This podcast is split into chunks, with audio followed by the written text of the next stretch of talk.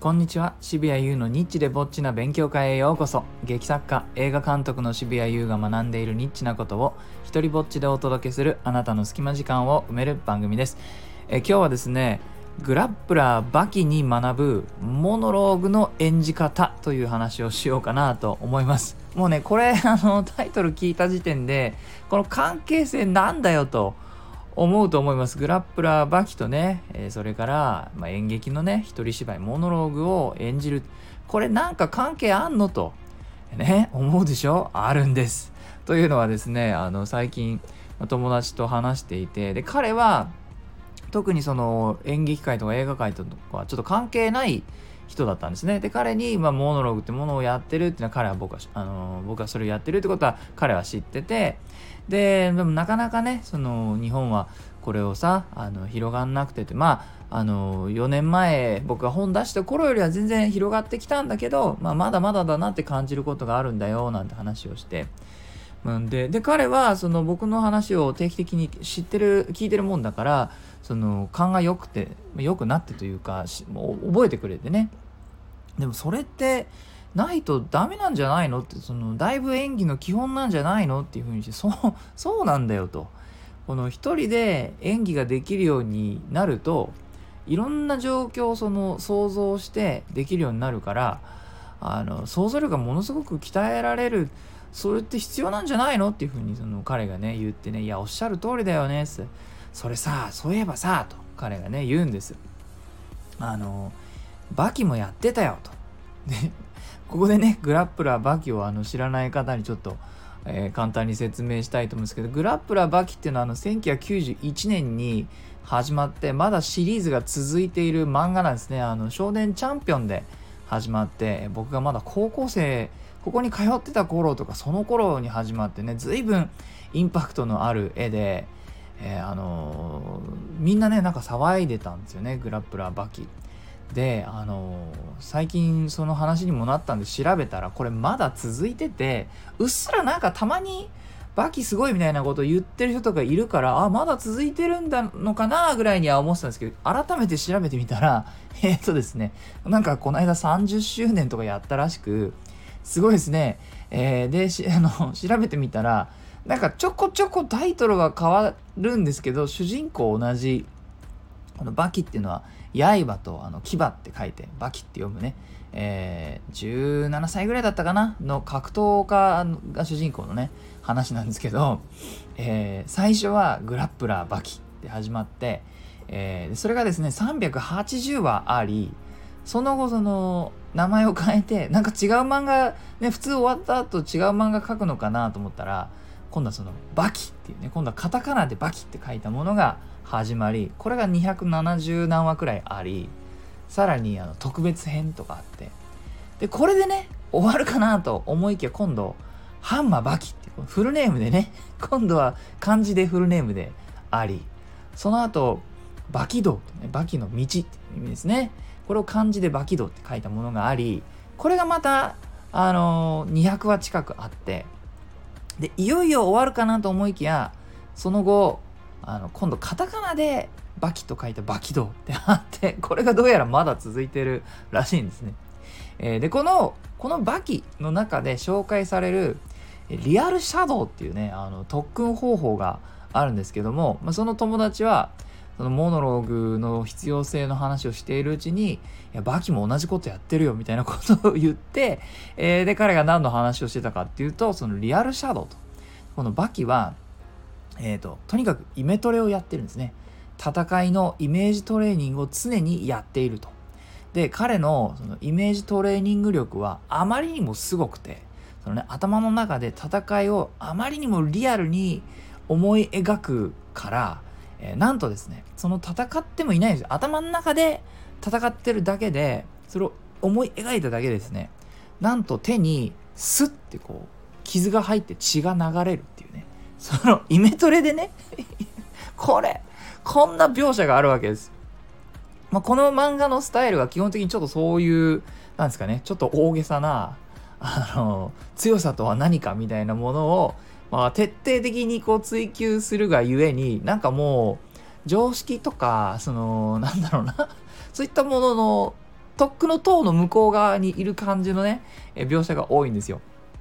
いや笑いましたね。あの、想像しただけでこう、傷がそのバキの体にできていくっていう描写なんですけどもね。えー、で、まあ、あの、その名台詞があって、リアルに思い描くことは実現するっていう風にね、彼がその宣言するカットもあって、これもね、結構印象的なんですが、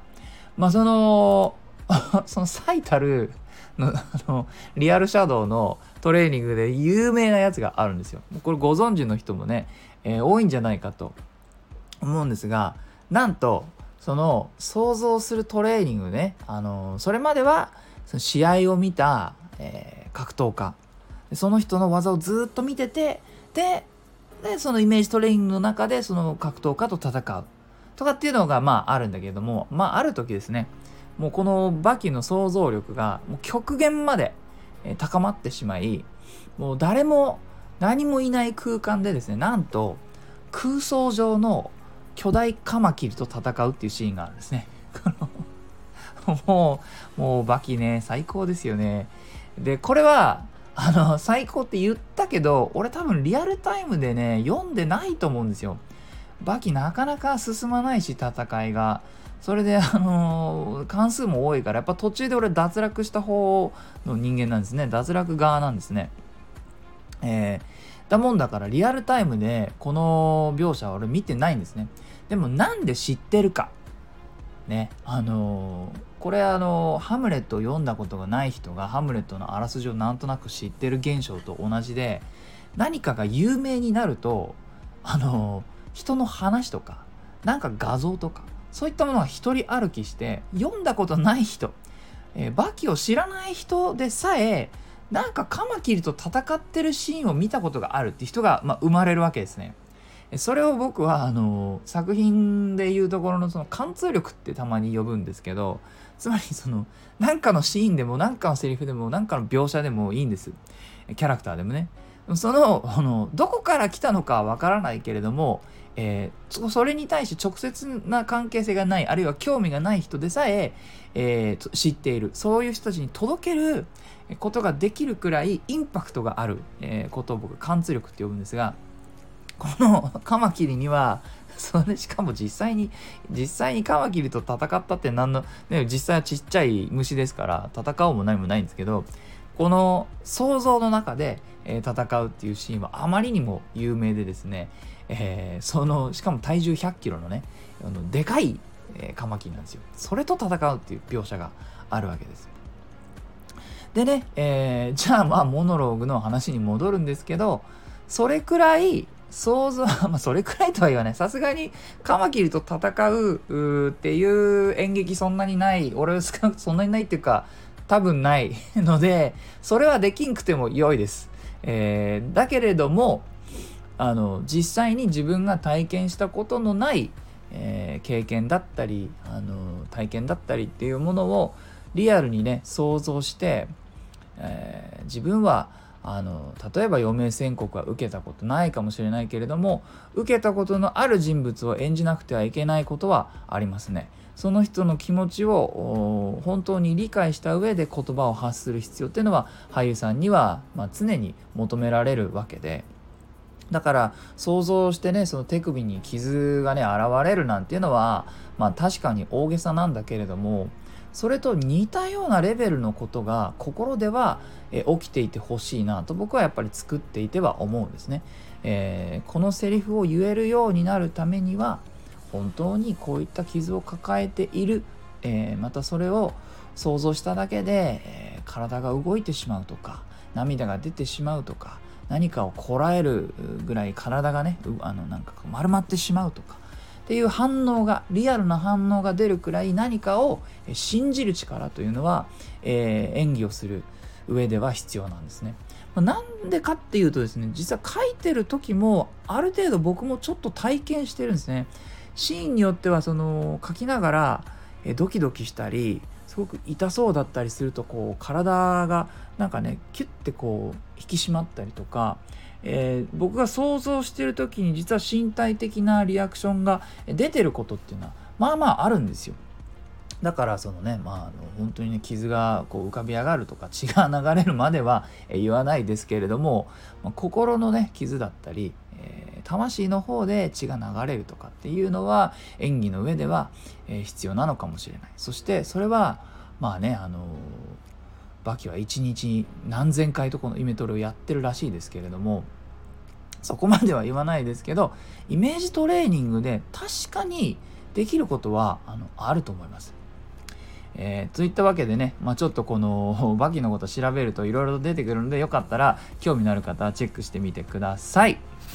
えー、いいなと思ったらハートマークをタップしたりフォローしてください、えー、よかったらねあなたの番組とか Twitter でこの放送を紹介してくださいそれから最近ですねレター機能を開放しましたえもしね、質問とかあったり、取り扱ってほしいトピックとかあったら、え、お知らせください。まあ、もしかしたら番組内で取り上げるかもしれません。え、このスタイフでも自由に使える使用許可、上演料不要の一人芝居コレクション、モノログ集穴、そして第2弾となる狭間は Amazon で好評発売中です。え、劇団牧羊犬、僕が主催する劇団ですね、の第5回本公演、狼少年立花の舞台映像は3月25日まで配信しております。ではでは、渋谷優でした。